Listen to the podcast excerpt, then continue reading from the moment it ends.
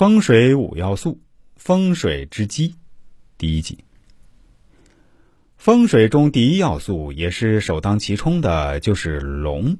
风水学中，龙者山脉也，因山脉位移起伏如龙形，故称。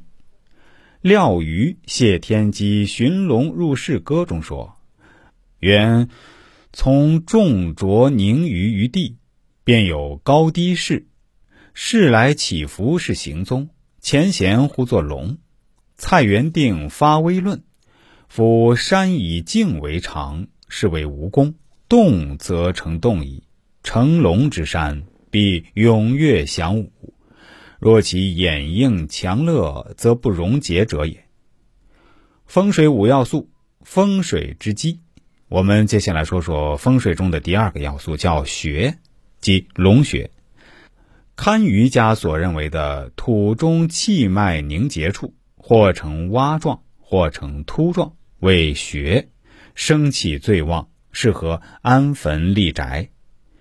缪西庸《藏经义察行篇》中说：“学者山水象，交阴阳凝融，情之所终除也。”同书《怪穴篇》，穴以藏聚为主，盖藏聚则精气合集，暖而无风。暖则无水，无风则无矣。三害不侵，则学得矣。须记善人子须知卷首。学者盖有人身之穴位，取义治经。学的意义是土窟土洞。说文解字，土是也。易经系辞，上古学居而野处。周礼秋官书，凡兽皆藏穴中。因此，穴是上古人类及一切兽类为了保护生命的藏身之所。《易经》虚卦六四，虚与血出自穴，是说云从地出。在风水学说来看，即是有云雾泉水的地方。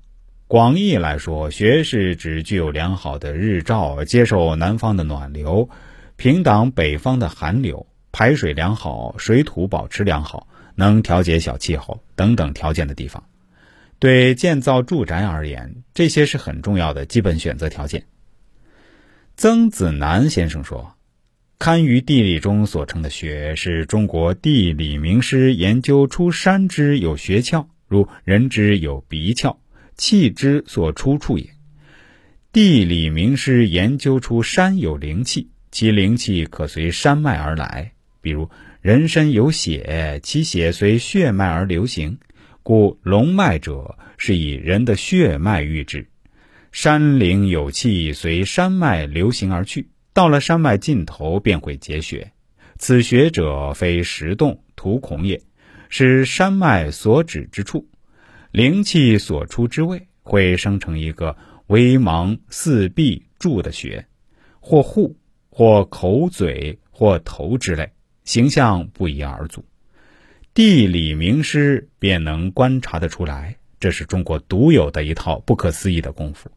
地理名师观察出其地灵所出之窍位时，便在其上建屋或开穴坟葬其间。